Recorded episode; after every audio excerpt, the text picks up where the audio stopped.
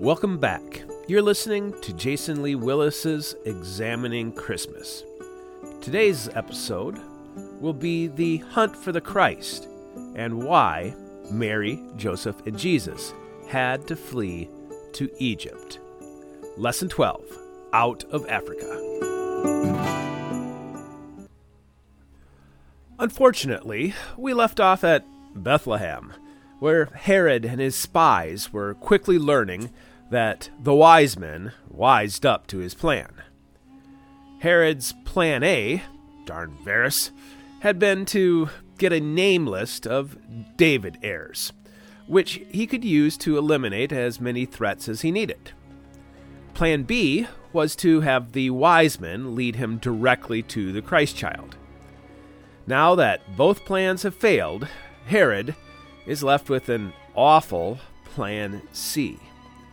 If his spies had been able to pinpoint a specific house, it would have been over in just a few slashes of a sword. Believing the Christ child to be in Bethlehem, Herod overwhelms the little village with armed soldiers. Matthew chapter 2 verse 16 reads Then Herod, when he saw that he had been mocked of the wise men, was exceedingly wroth, and sent forth and slew all the children that were in Bethlehem, and in all the coasts thereof, from two years old and under, according to the time which he had diligently inquired of the wise men. Then was fulfilled which was spoken by Jeremy or Jeremiah the prophet, saying, In Ramah there was a voice heard, lamentation and weeping, and great mourning, Rachel weeping for her children, and would not be comforted, because they are not.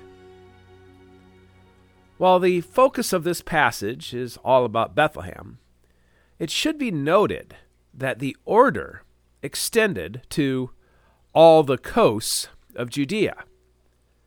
Now, controlling the media reports for one small village is easy. But if Herod extended it beyond the town, then he must have worried that the Christ escaped. History most likely would have recorded a nationwide infanticide, so Herod must have used specialized assassins to seek out specific situations. This is why Mary and Joseph immediately had to leave for the country.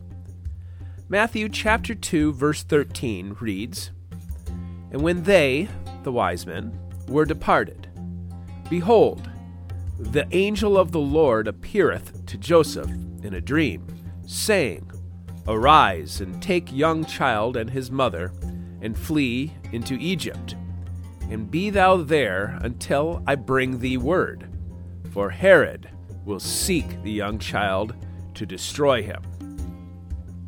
When he arose, he took the young child and his mother by night and departed into Egypt.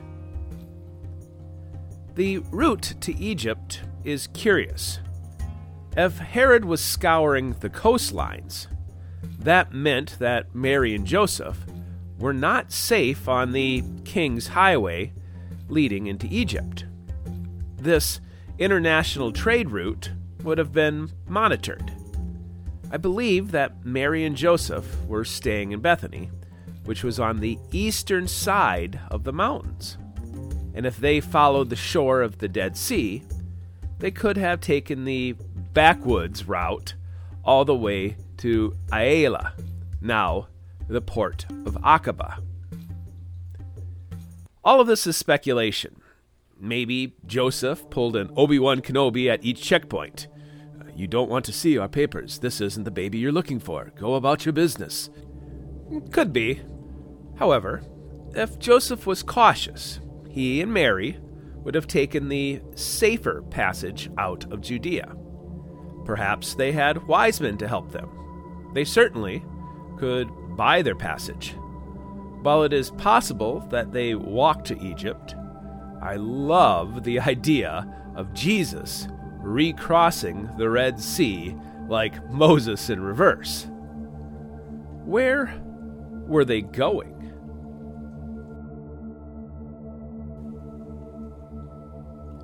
If Herod was searching the highways along the coast, then he might have been so bold as to extend his reach into the Delta region that later became Cairo. This works if Mary and Joseph walked. If they took a boat ride across the Red Sea, they would have entered Egypt anywhere south of Herod's spies.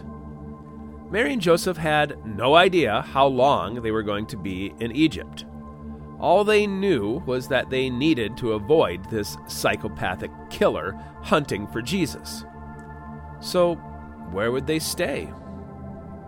Who knows? The Red Pyramid Theory. So, what did Shem, Japheth, and Ham do with the body of Adam? In the spurious text of Adam and Eve 2, Book 8, they were tasked with placing his body in the, quote, middle of the earth, because, quote, God shall come from thence and shall save our kindred. Does this sound familiar? This is what Matthew wrote. Her task? Matthew chapter 2, verse 15.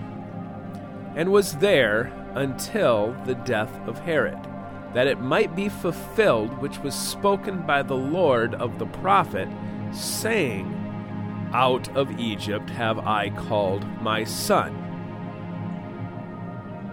Is Matthew referencing Hosea or an older prophecy?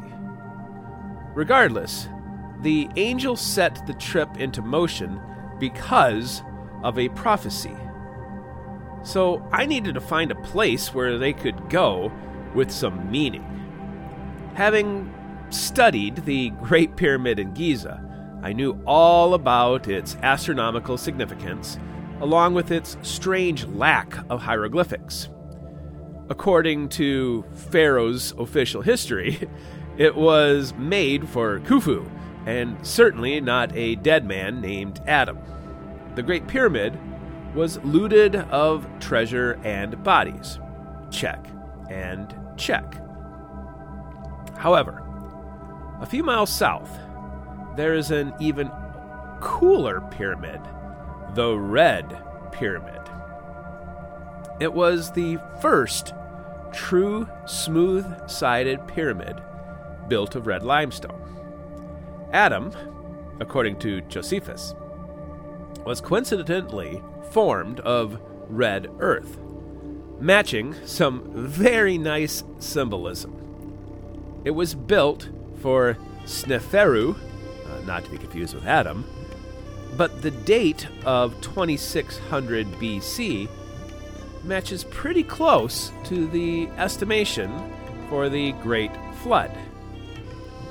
Egyptologists say it was built with tricks and traps to keep its contents from grave robbers. It was built with only one burial chamber, and the mummy placed there was also removed. A wall had been built around it. Curious. While Coptic traditions list a bunch of possible locations where Mary and Joseph stayed while in Egypt, I read an article about how the Christians living in Dashur, which is right next to the Red Pyramid, claim to celebrate the specific location where they stayed. I read about this because the entire Christian population had to flee for their lives during recent persecution. I think there would be some lovely symbolism. Jesus went to a place Adam and the treasures had possibly been kept. The death of Herod. Matthew chapter 2 verse 19 reads, But when Herod was dead, behold, an angel of the Lord appeareth in a dream to Joseph in Egypt, saying, Arise and take the young child and his mother, and go into the land of Israel, for they are dead which sought the young child's life. And he arose and took the young child and his mother, and came into the land of Israel. But when he heard that Archelaus did not did reign in Judea in the room of his father Herod, he was afraid to go thither. Notwithstanding, being warned of God in a dream, he turned aside into the parts of Galilee. And he came and dwelt in a city called Nazareth, that it might be fulfilled which was spoken by the prophets He shall be called a Nazarene. According to some historians, Herod died only a few months after the slaughter of the innocents, meaning Mary and Joseph only had to stay in a foreign country for a few months.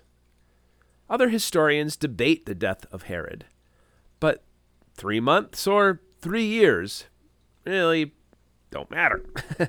Jesus went back to Nazareth. But that wraps up the Nativity story. I hope you enjoyed a tour inside of my head because this is the sort of stuff that fills my thoughts while everyone else is singing Jingle Bells. If I'm wrong, and you know it, then I hope your resolve strengthens your faith. There are so many fascinating moments in the Nativity story, and I hope I gave you something to think about.